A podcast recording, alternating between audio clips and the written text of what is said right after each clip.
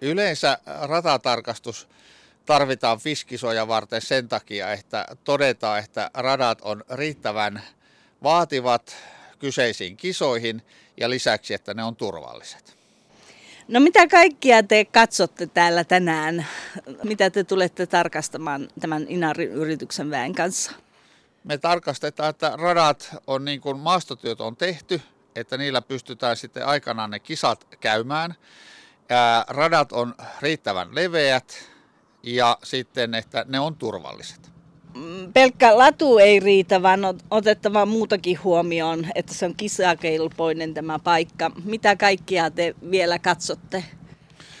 No tietenkin stadionilla katsotaan nämä, että puitteet on kunnossa ja riittävästi on tilaa ja sitten tuota, yleisölle on reitit, huoltajille on reitit.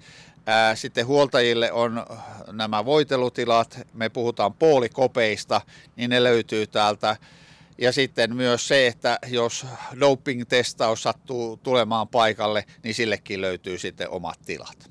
Miten nämä inarinladut, niin kuin, miten vertaisit äh, muihin kisalatuihin? Koska tämä Inarin Juutuavaara on minun mielestä ainakin tunnetusti hyvin rankka. Tämä on rankka rata. Suomen mittapuilla niin meillä muutama löytyy semmoisia, jossa kympin ratassa on tai radalla on kokonaisnousumäärä on suurempi.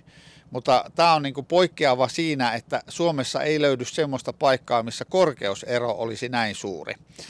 Ja FISSin pykälien mukaan niin kympin radan korkeusero saa olla korkeintaan 125 metriä.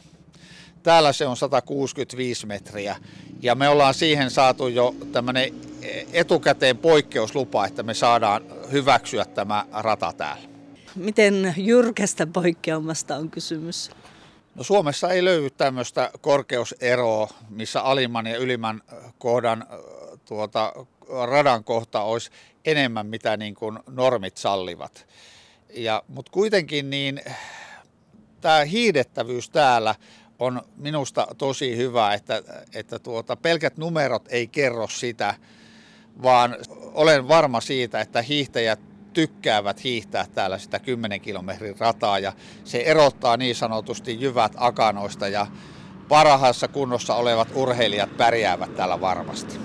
No täyttääkö Inarin kilpalatu vaadittavat kriteerit?